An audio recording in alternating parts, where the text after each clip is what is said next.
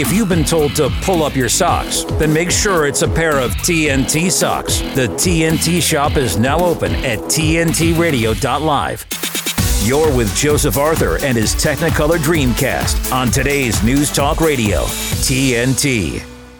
A few lifetimes ago, I started a podcast with my friend Ehud Lazen, Lazen, Lazen, and it was called Come to Where I'm From. It kind of led to this job right here on TNT Radio dot live, TNT Radio, the home of free speech and uh, cultural fun and shenanigans over the weekend. That's what we do here on Joseph Arthur's Technicolor Dreamcast. But anyway, my next guest was one of my very first ever podcast guests on the Joseph Arthur podcast, the original podcast I started with my friend. And uh, we connected and vibed. It was great. I think she was like guest number three or something. It was the third person I ever interviewed. So this is a bit of a moment for me. And plus, she's a homegirl from Brooklyn. She's coming from where I come from. Well, not originally, but I lived there for many, many years. So, kind of honorary New Yorker over here. Anyway, she's a two time Grammy nominee. Tracy Bonham is a classically trained violinist, pianist, and vocalist turned alt rock singer songwriter. She built up a local following and signed to Island Records. Everybody wanted to be on Island Records. Who didn't want to be on Island Records? The answer nobody didn't want to be, everybody wanted to be on Island Records. And she did that in 1995. Her debut album, The Burden of Being Upright, was a critical and commercial success. It earned her two Grammy nominations. We can just call those two Grammys, and was certified gold by Recording Industry Association of America, aka the RIAA. Less than a year after its release, the album's lead single, Mother Mother, topped the Billboard Alternative Airplay chart in June of 1996. Tracy has since worked with various other record labels and released three more albums. She is here with us now. She also has, we have Chad Blake in common too. I think Chad Blake worked on her record and we talked about it. But Tracy, welcome to the show. How are you? Thanks for uh, coming on. Thank you, Joseph. It's really good to see and hear you again. It's great. It's been a long time. What a long, it's strange a long, trip it's I been know. since oh. those days. We did not know the weird yeah. period of time that we were in for. What we were so naive. Everything oh. we were down there. Where where were we on the in the, the in Lower East place Side? called well Avenue A between 10th mm. and 11th. I used to live in the apartment above it. It was called Brownies oh, yeah. at one point.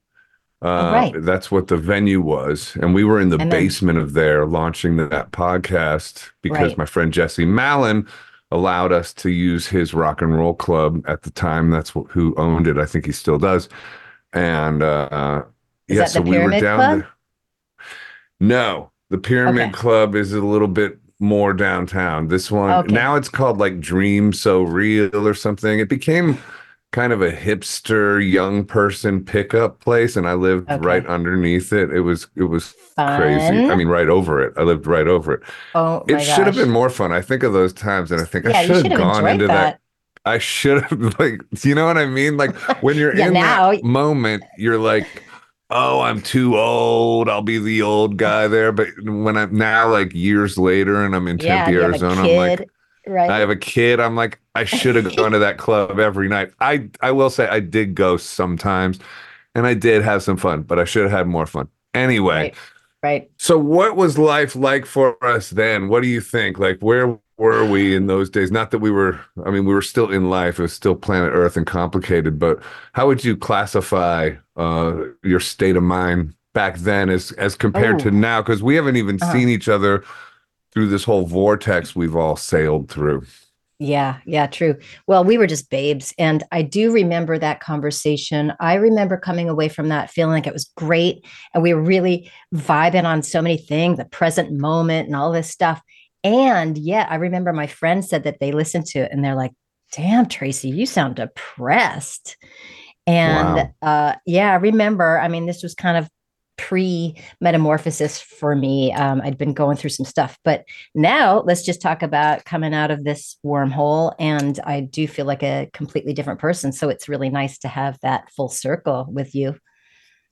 And so, what has life been like now? I know it, you, we were just talking before. I don't know how much you. I won't reveal anything. You can reveal it yourself. But I know you've gone through a lot of shifts and, and mm-hmm. stuff like that. What's like?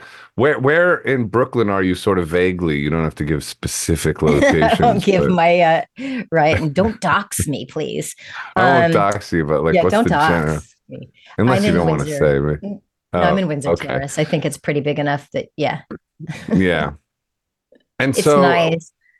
how are you feeling about the shifts in New York? A lot of people who mm. aren't in New York. I mean, I left New York. I, the the whole COVID thing freaked me out enough to where I was like, you know what? It's time for me to. Well, plus I had a kid and all that, yeah. so there was a lot of things that came together to get me to move. But a lot of people moved. It's sort of famous. Yeah. And so, what's your take on New York mm-hmm. now, and why have you stayed there? Okay, well, um, I, you know, I also kind of I fled because with my child who uh, was, I guess, just ten at the time, um, I didn't want to be in Brooklyn, and um, you know, it, it, was a scary place to be. So uh, we, myself and my son and my son's father, went up to Woodstock, New York, where we had a place, and we just kind of like spent COVID up there. So I'm really fortunate. Like, if I didn't have that and being in in where I was in my life at that time, that would have been a lot more difficult. So there was more space and stars. We could go outside, and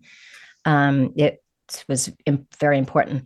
But I came back to Brooklyn. Um, I'm going to say about a year and a half ago. So, you know, um, COVID had pretty much, you know, trickled out, faded away. Um, and I wanted my son to be in the city um, I just felt, you know, my son is um, a black child from Ethiopia, and I wanted more um, diversity. And I felt like being up in Woodstock and in upstate New York, especially given some of the, you know, temperatures with um, race and stuff. I just wanted him to be back in in New York City. Just felt better, like a better idea. Um, and I also missed the vibrancy and the music and also have a beautiful relationship in Brooklyn. So really that's the ultimate is that I just wanted to kind of follow where my life's path was supposed to go.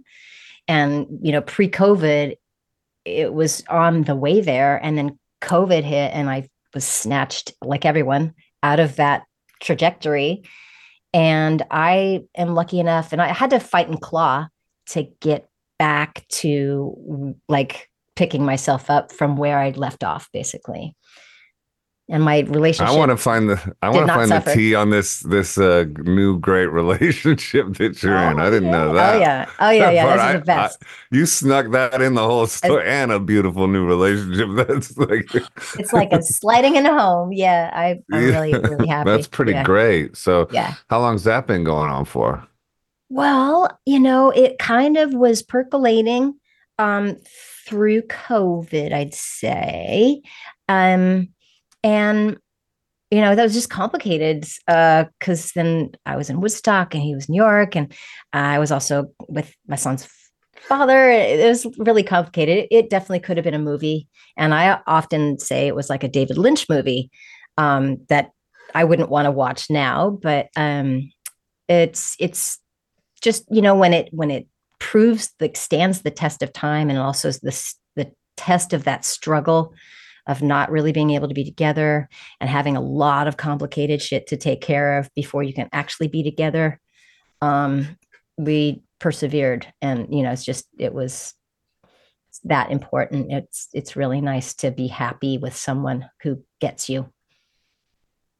So you were having a lot of complications with your with your the the father of your child and or your ex-husband or something like yeah. that and it was already on the like you were already having that happen like when we first talked many years ago or a few years ago i guess it's be like three or four years ago um so i can't remember yeah, yeah when that was but yeah it was around then yeah.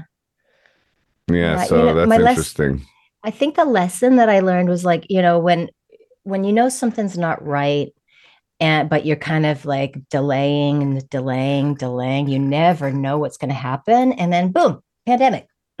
You know boom sorry like you you have to I, what i'm learning now is like when you when you have a want or a desire or whatever it is, maybe act on it sooner than you know i mean delaying is is really not a healthy thing to do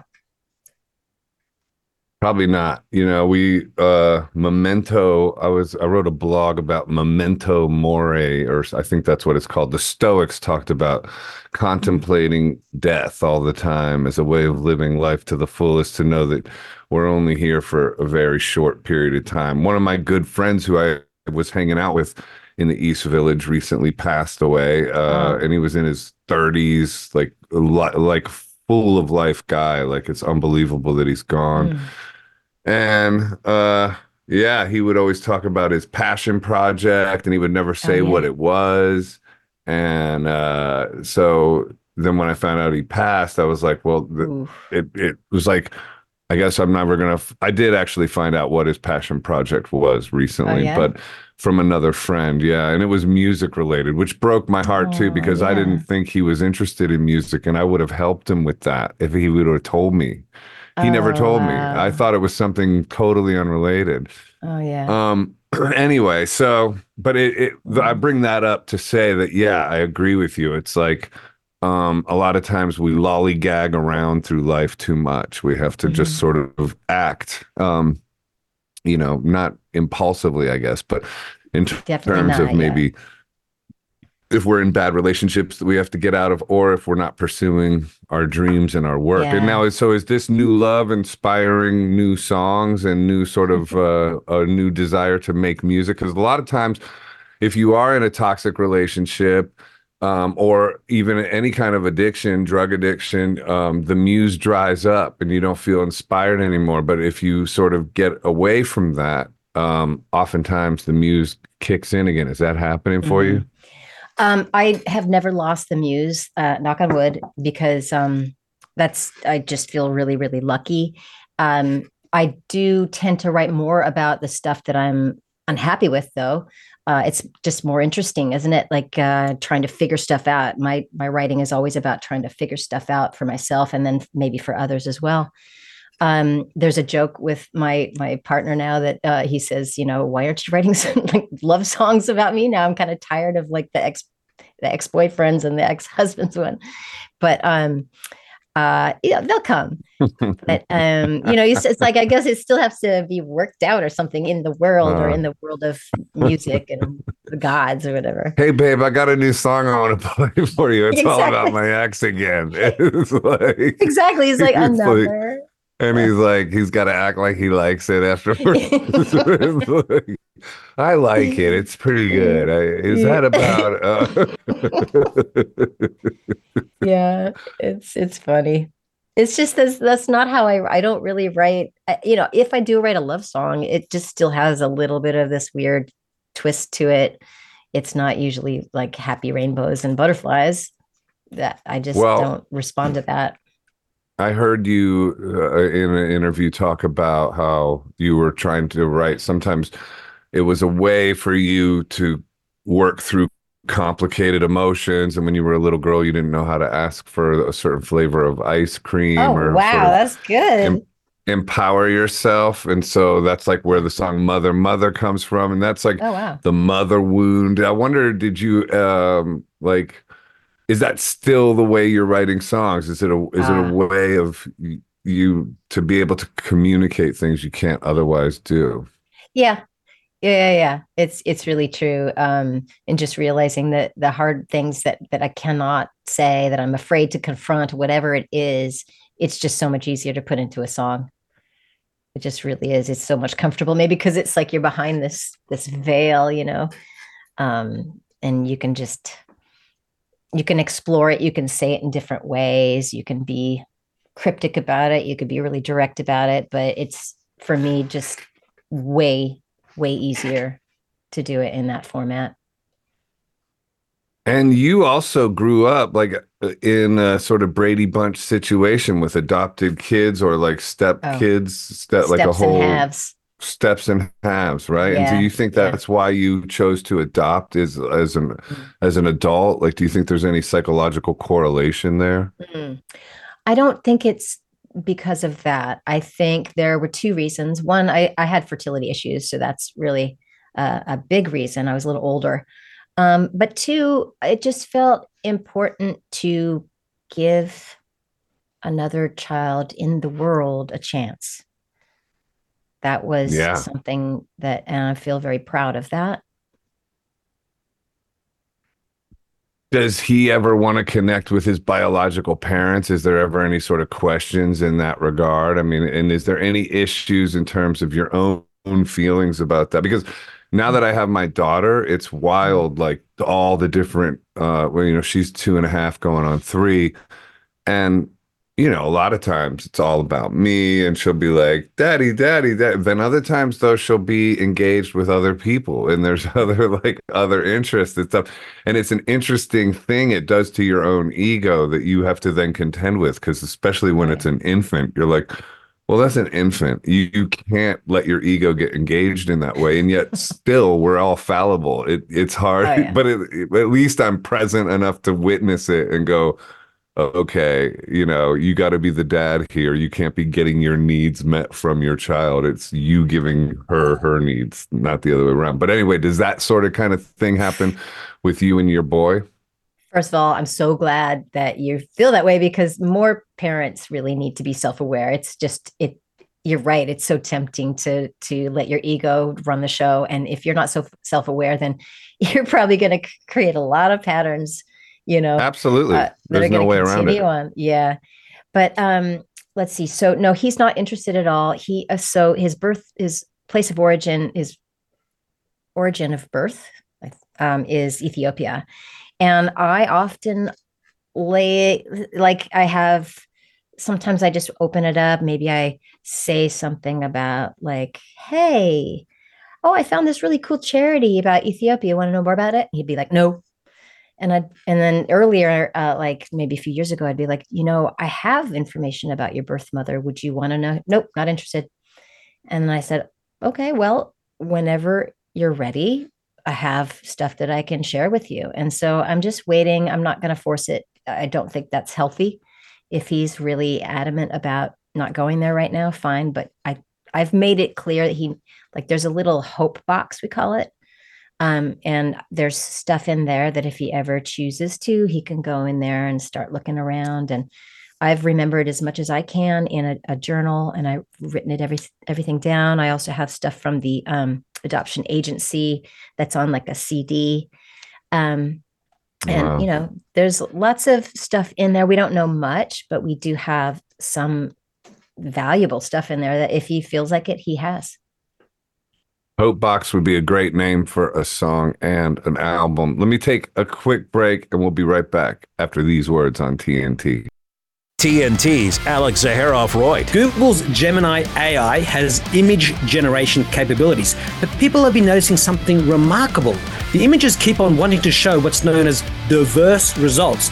So, if you ask to see an image of America's founding fathers, uh, who were predominantly a group of white men, people of African American descent are being shown. I mean, there were uh, black founders, but they, are not the sort of the standard thing that you think of when you see uh, that in your mind. People also ask for a picture of the Pope, and a black man is shown. Another prompt asks for images of German Nazi soldiers from 1943. And while one white man is shown, the next image is of a woman of Asian appearance, and then a man of black appearance is also shown, which simply isn't what you expect to see at all. There's been obviously a huge uproar about this, uh, with people naturally accusing Google of being woke and inserting diversity, uh, equity, and inclusion everywhere. Talking Tech with Alex Zaharov-Reutt on today's News Talk. TNT. TNT is an independent global news talk station that does what others only say they do. TNT is a live radio and TV broadcaster that simply tells the truth 24 hours a day, 7 days a week. No one in the world does what we do, crisscrossing the globe, providing credible news and opinion all day and all night. In two and a half years, TNT has become a credible and exciting platform with brilliant hosts and staff. It's a critical time, and we must continue to call out the misinformation and propaganda from mainstream media and their powerful sponsors. We're now appealing to our many friends and supporters around the world to go to TNTRadio.live and make a small donation to TNT while we seek the right investors to continue our important mission. Listen. Listen up! Now Listen, we gotta talk. It's what we do best. This is today's News Talk Radio, TNT. And we're back with Tracy Bonham, who uh yeah, had that huge hit song Mother Mother back in the 90s. What now with that song was that sort of like you know John uh, whenever whenever people engage mother as a theme in a song, it's really intense. You know, like John Yeah. Lennon, Mother, you had me, but I never had you. And then he's like scream primal screaming at the at the end of it. And yours is intense too. It's Has intense. a primal What- scream.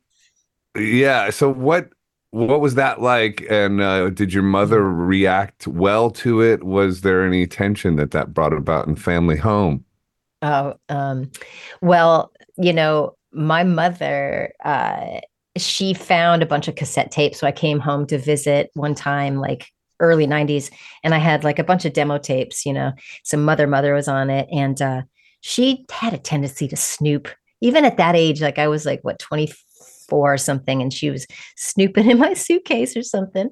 And she found the cassettes. And so she brought one out and it had the, you know, title Mother Mother. And she's like, Is there something you want to share with me? You know? And I kind of laughed. I was a little embarrassed, but I was just like, Mom, it's not, it's not a bad song. Like, because we had a good rapport. I was like, it's not anything bad about you, but if you want to listen to it, Yes, it is, mom.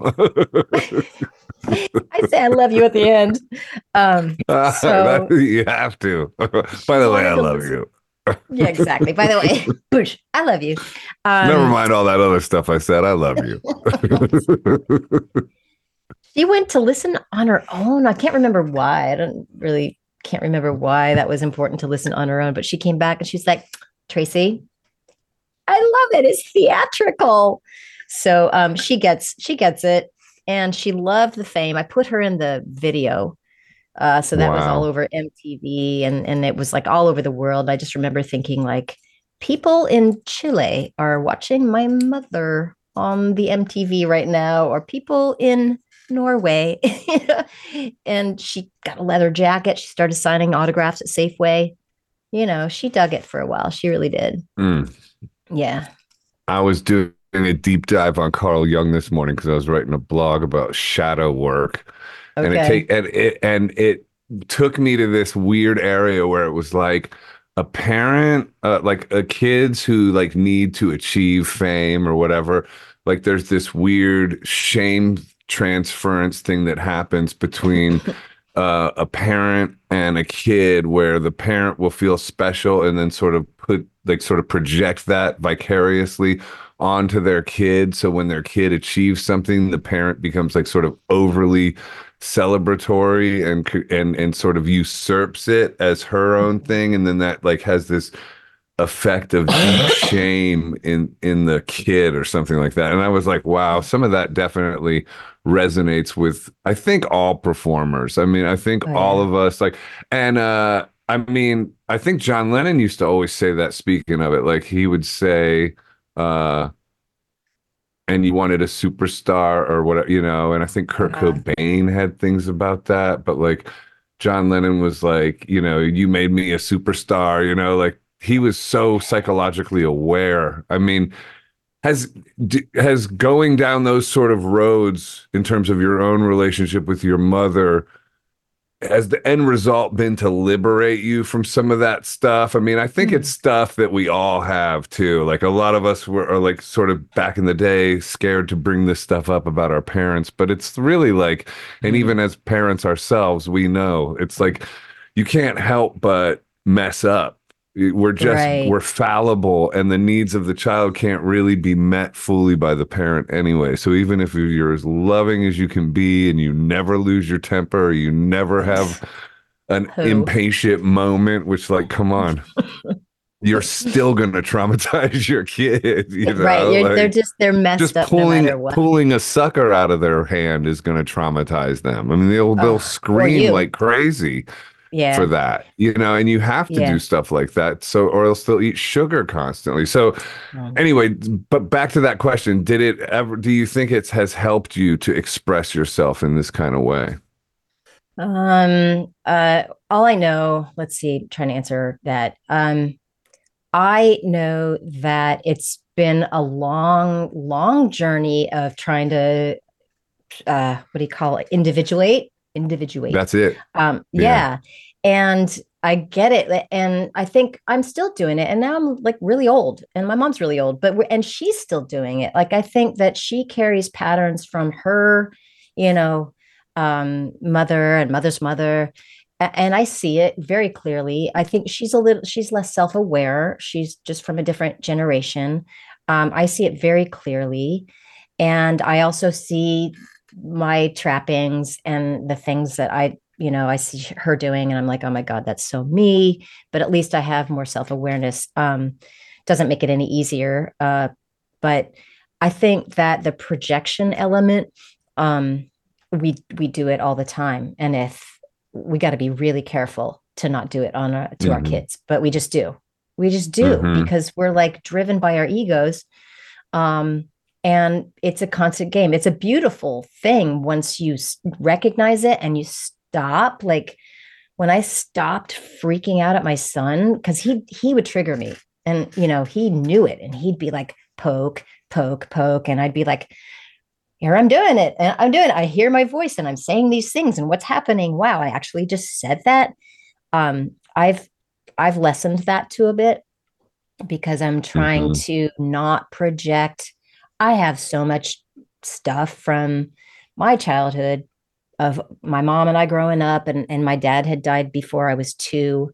So she was a widow for a long time. And so I didn't have a dad. So that in itself is like a whole bag to unpack. Mhm. And I had to take care of her. I felt so I felt probably survival skill, right? Didn't want to make waves, wanted to make sure mom was okay. Um, and then she needed me a lot. And so we were really like codependent for a Mm. long, long time, unhealthily so. And Wow. I feel like I've created some codependency with my son. I see it Mhm. and it's still i even see it and it's so hard for me to break the pattern like me being afraid to confront my 13 year old son now that's that sounds like a dangerous recipe first of all because i better like i better be that strong mother saying like hell no but i see it in myself and i feel like i can trace it all the way back to like this abandonment thing from infancy you know Mm. That's it's a deep. lot it's very deep That is But- deep. It's it's Yeah. you know, there's this guy. He's controversial, and I'm sure you would disagree with him on many things. But uh, his name's Jesse Lee Peterson. He's quite famous YouTube preacher, pastor. Like, but his whole thing is forgiving your mother and father to their face, and that the, how Mm. important that really is to actually go up to them and say, "I know you did the best you could, and I forgive you." um, because it ultimately it's kind of a Christian thing where you can't be forgiven unless you forgive, and really it's Mm. It- it's like you even if you in, consciously don't think you're holding on to resentment towards your parental figures, really deep down you are. Like because as discussed earlier, like all the the permeations that we are growing up like i'm talking about with my two and a half year old daughter like i i Mhm. can tell that she holds grudges against me sometimes even when i'm doing like really good as a dad and i know i didn't overstep or do anything i didn't lose my temper it's like she'll still get a grudge just not letting her have ice cream you know Right. so right. it, it's like it's important for us to actually go like if you can go up to your mother and to her face and i actually did this with both my parents recently i forgave them both and said and and of course they react like why are you forgiving Right. me you know like it's yeah, right. it's a heavy thing to do but it released it released a lot and it's like i just don't Mm. resent you i forgive you i know you did the best you could and and it and uh, my relationship with both of them has really gotten so much better since then. And it wasn't immediate but months later it was just like it's all loose. Like especially with my dad it was there was always tension there. And uh, Mhm. we would try to like refacilitate something or but now it feels very natural. Like i'm genuinely glad to hear him and talk to Oh, nice. him and yeah like so it this is a powerful thing to do. You might want to consider it Not to give you Yeah. unsolicited advice, but no, it's, there it you is go. good. I think I had kind of let go at some point too of of the constant judging. Like when I'd watch my mom interact Right. with people, and uh, inside I'd just be like judge, judge, judge. Yeah. And then I decided to just like let that go because first of all, it's a waste of energy. It's like toxic for me, and uh, she's you know It's it's why the biggest why would you do sin. that? It's the it's the Mm. It's the it's the original banger of a sin. If you think it's the knowledge the knowledge of good and evil. It's the apple. Why didn't he want us to have that? He didn't want us to have that because he didn't want us judging and condemning other Ah. people. Mm. If if we have the knowledge if we don't have the knowledge of good and evil, we're not out there judging or condemning anyone. We're just out there hanging out naked and we don't even know it's wrong. Just you know what I mean? Right, right, right. yeah. So Yeah. yeah. so letting that go is huge. And judging comes from fear. So there it is. It's like Yeah, it's either fear or love. And I think that's yeah. yeah. It's tempting though. Be the ego loves it though because it, it it sort of it sort of sort of reinforces the ego, and the ego is always looking for dominance because the ego knows it's an illusion built from a survival mechanism when you were just a little kid. But it Mhm. knows that it's sort of vaporous in actuality. It knows that it's not presence and spirit. So it will always look for a way to reinforce itself. And it will do that through judgment. It'll do that through like, they're bad, you're good. And then it'll do that Mhm. through conflict and creating dramas with people. And forgiveness lets all that go and allows Mhm. you to be present and in the moment. Yeah, yeah, yeah. I have a, a snake that I draw in my journals, and I do this because that's I guess that's a snake. And he's angry. Mhm. And um, whenever I had, even from age 12, 13, 14, my journal, if I ever had a thought that was like, Tracy, you're so fat, or, you know, or like, Tracy, nobody likes you, I would try to expose it. Hmm. And I would draw the snake saying it with like a little chat bubble. And That's the very act of doing that exposes it so that you're like, oh, wait, that's actually not my voice. That's not my real voice. That's like the evil snake ego. yeah. You know? It's really so helpful. funny that you made it a snake as well, because Yeah, that's the right? Genesis story as well. I just wrote a blog today. I just posted it right before we came on the radio about shadow work, and I talked about naming my shadow, and I named it Bernie because I asked it what its name was, and it said Bernie, and not like not Bernie Bernie. Sanders, Right, right, right. but just right. burn. Like I, I thought, why did Bernie did I come up with that? And it was like burn. You know, like it, the word Yeah. burn is in it. Yeah. But so if you if you That's talk awesome. to your shadow and you and you name it and you say like Yep. when you hear some negative self condemnation thing, you like, what are you saying, Bernie? Why are you saying that? Come on, I. It's because when you're a kid, you cut off these areas when you like when you know when your mother says don't be angry or don't be sad or Oh. stop doing that. You'll like you'll Right. put those parts of you and you'll those aren't good Ah. and th- that creates your shadow and that's the repressed side of you that comes out and suddenly rages at someone and you're like where did that come from Yeah, It it was, was a part like snake. lurking. Yeah, yeah, Yep. for sure, for sure. yeah I, yeah, I get it. I get it. We all have different, like many different parts, though, too. Not just like the That's true. snake, but we've got the oh, little oh yeah one in the corner and the one hiding behind mom's legs, and and they they're not useful anymore. right but forgiveness is the key to getting them the heck out of dodge and be like you guys got to move out now i love you right, exactly. Thanks. Thank you. thank you Your job is done. Hit the road. like but you're gone talk a little bit about the kids music you make too because we talked about that on the first podcast we did and uh, I was less interested. I probably acted interested, but of course, uh, uh, you know, I the truth No, comes I'm- listen. I'm just saying now I'm really interested Oh, because right. I see. Because you have a kid. I have a kid. So now, like, I was interested then. I'm not. I'm Oh. not saying I wasn't, but now I'm Yeah. really interested. That's what I mean. so, what's going on with your kids' music? I'm not going to tell you now because I think that you need to pay. No, I'm just kidding.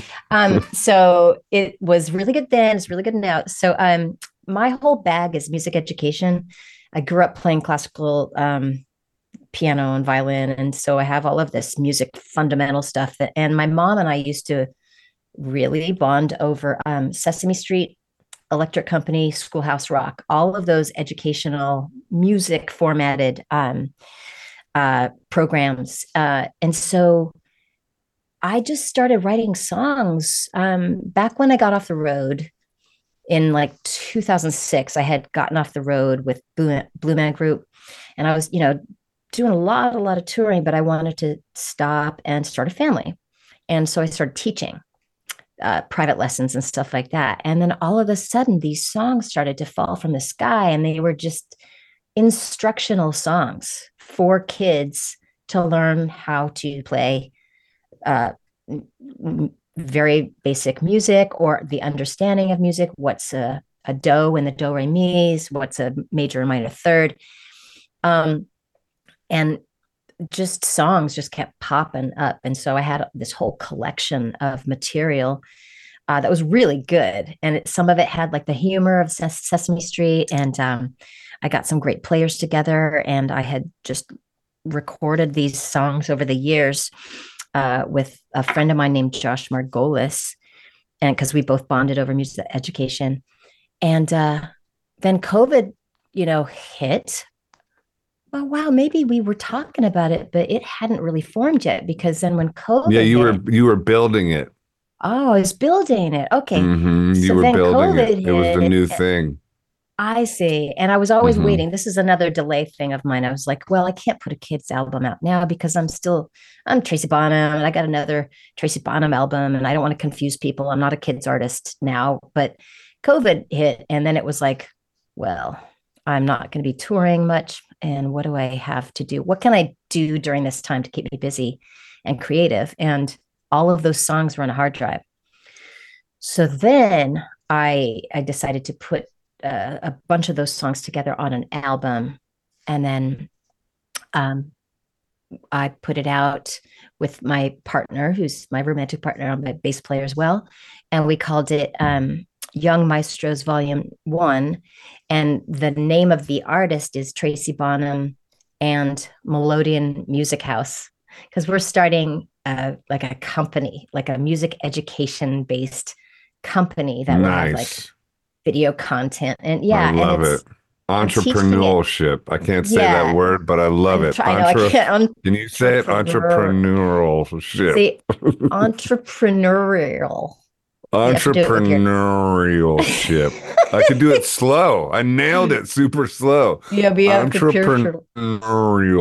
Entrepreneurship. Entrepreneurship. can you it's the say weirdest word ever. entrepreneurial material I love it though, Tracy, that you're doing this, that you're thinking that you're It's fun. expanding it to a whole a whole thing. That's really exciting. Let me take a quick break and let's let's let's pick that up on the other side of these words on TNT. With his expert analysis and opinion, this is TNT Radio's Timothy Shea. George Ford Smith of the Mises Institute has written a thoughtful and thought provoking article entitled, Who Hijacked Our Free Will? And the answer, of course, is no one. Hijackings are violent actions. We haven't had a violent action against our free will. No, what we've had is incrementalism, incremental encroachments on our civil rights, our civil liberties, our very way of life.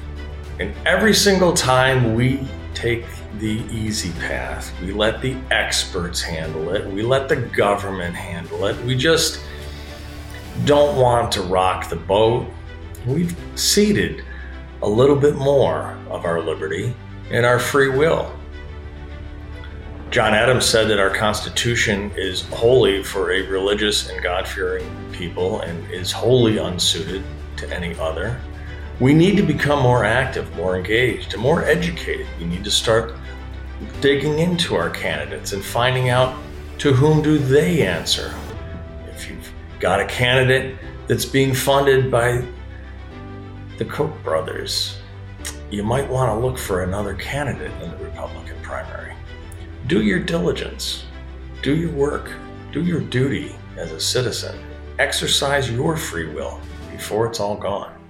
From MAGAInstitute.com, this is Timothy Shea for today's News Talk, TNT. When a crisis hits, close to home and across the globe, nonprofits are on the front lines, ready to serve. The demand for charitable services has skyrocketed, and nonprofits are rising to meet the needs. Healing, nurturing, rescuing, honoring, protecting, caring, inspiring. The work of philanthropic organizations of all sizes across all missions has never been more important, and it's donors and volunteers like you who make all this possible. Thank you. Together, we change the world. The Nonprofit Alliance.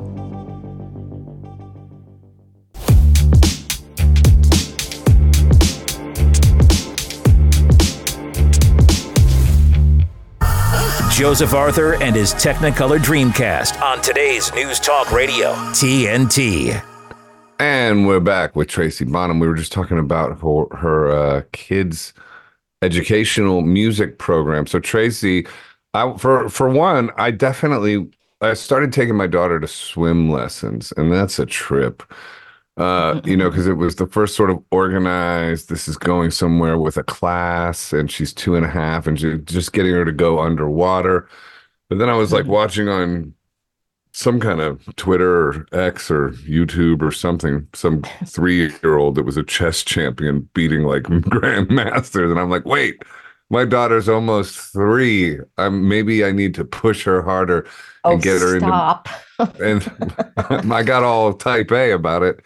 Maybe I need to like, well, no, but for real though, just to get her to engage in a creative act. So, do you guys teach people, like kids, how to play guitar Uh, or sing, or how does it work? Right. I don't I don't let a kid touch a guitar for a long time. It just it's a disaster until they're like a little So far, older. yeah. Yeah, yeah. She's got a little Um, ukulele. it fits her, but right. yeah. Yeah. I mean, it's got to be something that's easy so that there's a actual um feeling of like accomplishment right away instead of like why does it sound awful? Um and you know, small for their fingers. Like, you know, the violin uh, I think the Suzuki method that I didn't do, but I was always jealous of those Suzuki kids because they start really young. They don't even let you hold a real violin for the first maybe year, maybe more, and they give you like um, a paper towel tube and a Kleenex box, and they just get used to the way it's held. So anyway, that's not what I do. Has nothing to do with I do what I do. However, I can make the bridge this gap by saying my philosophy in teaching music is that it's supposed to be fun and that you need to get the spark lit in them first instead of like here here's a tissue box try to try to not make a sound um, or here's a here's a really boring book of piano you know fundamentals that you have to you know like sit with your teacher who might not be a great teacher i, I feel like there's so many stories where the teachers are not the greatest and they kind of scare the kids out of practicing or wanting to come because it's either boring or too rigid. My whole philosophy is start them with, with a passion and and show them that anything's okay. Like music making is for everyone. It's not just for the elite. Um, and it's not just for the people who went to Juilliard. It's like you've got a voice, um, you've got two hands, you can make music. Um, and so that's where I start with the really young kids. Like we're talking young. And I try to instill just a philosophy first of like this whole Sufi thing that I love. I fell in love with this Sufism thing where it's like music is everywhere. Like the, there's a symphony of life going on right now, just the sound of the traffic outside, the rain on the window. That's all the symphony of life. And it's just depends on how you listen and then you could that can get very a very base level but then you can go like wow the sound of the dishwasher makes that mm-hmm. rhythm and, and then you can make a song out of it and and then you're into the idea of music not just like i've got to play a perfect etude right now and be judged by you know people in the audience who are sitting up straight like that's not what really what music is for me especially not when you're young it should be a joyful celebration I love that. It reminds me of John Cage 413 or whatever that Oh yeah, composition for is. 33. 433. Yeah. Yeah, yeah, And yeah. Right, just- It's just blank, and it's supposed to be like a, a moment to engage in the symphony of life. That's pretty awesome. You know, I it's funny because yeah, I play it uh, daily, every every day. I wake up and I play that. Um, now Lou Reed's birthday is today. Uh, Oh. He would have been 82, and there's a meme going around. I sent it to my friend Lance today, and it was uh, he was like one co- one chord is cool, two chords you're pushing it, three chords now you're just trying to play jazz. It's so cool. it's like um and it goes with what you're saying in a weird way like a rock and roll version of what you're saying in terms of keeping it simple and and staying out of uh your sort of your ego and your mind. Um and actually in that interview i was listening to where i found out about your sort of brady bunch background and stuff like that you you talked about that like you came from berklee college of music and all that and you were like always around shredders and you kind of wanted those type of people, but you didn't want them to to be shredding just to be, you know, sort of competent, but still rock and roll. Yeah. Uh, but on Lou Reed's birthday, what do, what's your take on Lou Reed? Do you have any Lou Reed stories? Did you ever encounter Oh. him? Are you a fan? Right. Um, and and, and Yeah. what does he mean to you? Is he significant to you? Ah, yeah, yeah. I, I love, I love Lou Reed. I love Velvet Underground. I and I do appreciate like what he said about how the simplicity of it all, and how if you get too complicated, then you know it's just, um, just, it's obviously not for him. Now, I, I also on the flip side, I, I happen to love things when they get complicated. I'll get into that later, but I do. Um, I had a, a great memory of playing the Mercury Lounge. Uh, I mean, so long ago, and Lou Reed. I can't remember. Did he play there as well? And I got to borrow his amp because it was still on stage, and I can't believe I borrowed Louis Lou Reed's amp, and then he liked my jacket and he touched it. I mean, that's that's basically the memory I have, and I was pretty like struck by that. Um, and you know, of course, he's really intimidating. Um, but yeah, I think um, I just want to say on the flip side about like the idea of jazz. Right now, I play with um, some jazz players, and when I started, it, it's so different than playing with rock and rollers because now it's not just about being complicated. At least these jazz players that I'm with, it's about listening. And so it's actually about simplifying and it's not about playing over each other and it's not about look at me, look at me, doodly doo. It's like holding the moment and honoring the moment in its most beautiful form. So I am really, I love the whole idea of that, whether it's jazz, whether it's presence, I don't know. Yeah, presence is it. That's the Yep. that's the whole kit and caboodle. I'm surprised we talked about it back then. You you mentioned that we talked about that, but that is certainly um become my overwhelming focus daily is just to find Yeah. presence every Got every it. day, you know. Got Are it. you doing that? Or, or do you do any practice that brings you into presence? Are you observing your thoughts and disidentifying with your ego actively, or do you do any work in that regard? Mm. I meditate every every single morning, uh, and um, I think that that's huge. Sometimes, you know, if you do it on uh, on a regular basis, you just you start to notice the difference in your day, in how you have like a distance from things, and you detach from um, certain things that may have otherwise made you react a certain way. And you know, reacting is is really it's a habit and you have to catch it. So I think meditating and quieting your mind in the morning or whenever, maybe it's many times a day, which would be really helpful. You just you give yourself like somehow that practice kind of stays with you and then you give yourself a little cushion around every moment. So then it's like say my son does something and I feel the energy and I'm like I'm going to react, but because I'm in still in this zone where the effects of the regular practice of meditation is still there, I can kind of like, I mean, it's a millisecond, but I'll be like, oh, you're react, you're about to react. And then you just detach and you're just like, just hold on, just hold on before you react. Those things are really, really helpful. and I think that it's it's really about the regular daily routine. If you meditate once, you might feel good for like the half day. But Yeah, if you're no, doing it for like a year, yeah. No, It has to be every day. Multiple times really i think and and all think and so for me too. too prayer it's a form of prayer even meditation just being present but do you have any kind of faith you lean on in god or do you are more spiritual or do you, are you atheist what's your spiritual Mm. practice like I'm I'm very spiritual. Um but it's just kind of my own version of things, you know. For a long time I thought it was just like really just Buddhism just made perfect sense, but it's like my own version of it. I'm not going to follow one ideology. I love the whole presence of mind and we're all God. Um, and we all have God selves and we just have to uncover it and we're all connected in that way.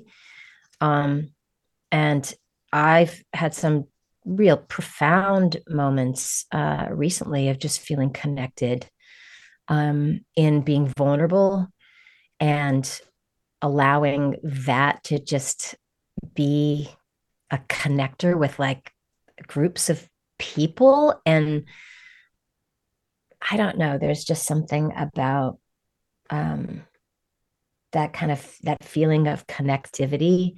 It's more than just me. It's i think that um it's in all of us and we just have to realize it and so that's kind of that's my whole spirituality it's uh, um i can go into most religions and find truth and but like I what about um if like you're in a place where you're super afraid and lost and you Mm. feel like you know not empowered and not Ooh. good and alone like really like when you're sort of needing strength from somewhere else do you think Mm. of it as still coming from you or do you seek it from some external Ah. so- source Okay. Well, lately, like if I do feel that, I have gone to kind of like my my father who's passed. So it's kind of he has taken on this um more of like a guiding presence. Um, and so, you know, I put my hand on my heart and I just like deep. talk to him. Yeah. Uh, yeah interesting that's really interesting what about you? I believe in God, and I don't think I am God, but I think I am like the son of God, and that you know, and that, and you're the daughter of God, or you know, that we're we're that ideally that if we arrive at a place of forgiveness and we can find presence, that we're, um, you know, that we're the sort of offspring of God. But I certainly believe there's a God beyond me that's like that I'm part of, you know, that uh, that I will maybe sort of get to uh be with and i'm working on being with that more and more and dismantling my ego which is sort of the phony structure of of this sort of world that's kind of lost you know and Yeah. still has all these like you know basically is corrupted. Like we're all kind of corrupt in in on that side of ourselves. And it's like this mission to forgive and be present and repent enough to where we're really present and really Mhm. free. And that's like you could call it being born again but that sounds hyper religious and like you're a lunatic or a jesus freak if you say something like that. But really that just means fully free fully empowered and fully present and fully fearless and all these really great qualities. You know what i mean? Mhm. that's that's what i believe. I do i do lean on on god and seek him every day basically as uh, like Mhm. as the main thing. And then within that i'm still working on my projects. I got a new album i'm working on. I'm working saw on that. my my blog and this that and the other thing. But that's all in the background to the main agenda which is seeking him that's the Mm. main agenda and then while that's happening also then my ego becomes right sized and so my ego's like now he's this little worker guy going like, "Hey, I'm doing it, boss." You know, instead of like being this big bad wolf guy like Make him like, carry your "Hey, bags. I- hey, I'm messing your whole life up, boss." Now he's Right. like, "Hey, I'm writing this little blog, boss. I hope I'm doing good. Can you pat me on the head?" Like the ego's in the right size then. It's like perfect. And my imagination too rather than being like a nightmare machine, like, oh my God, what's going to happen if this happens or that happens? It becomes a, a sort of, um, what's it called? Like manifestation machine where it's like, hey, let's think about like a good Hmm. future. Let's think about nice things. Here's a little time for some imagination. But it's not full domination of ego and imagination. Mm, yeah. Well, that's a dangerous combination right there. Yeah. Yeah.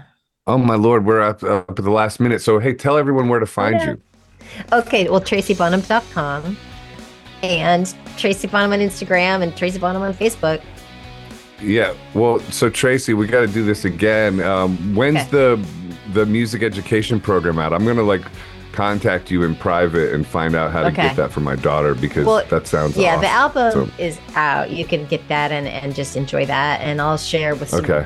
some other stuff. But, you know, there's more Tracy Bonham stuff on the road. So on the Okay. brink. All right, Yeah. Tracy. Thank you for coming on. God bless. Keep listening to TNT, everybody.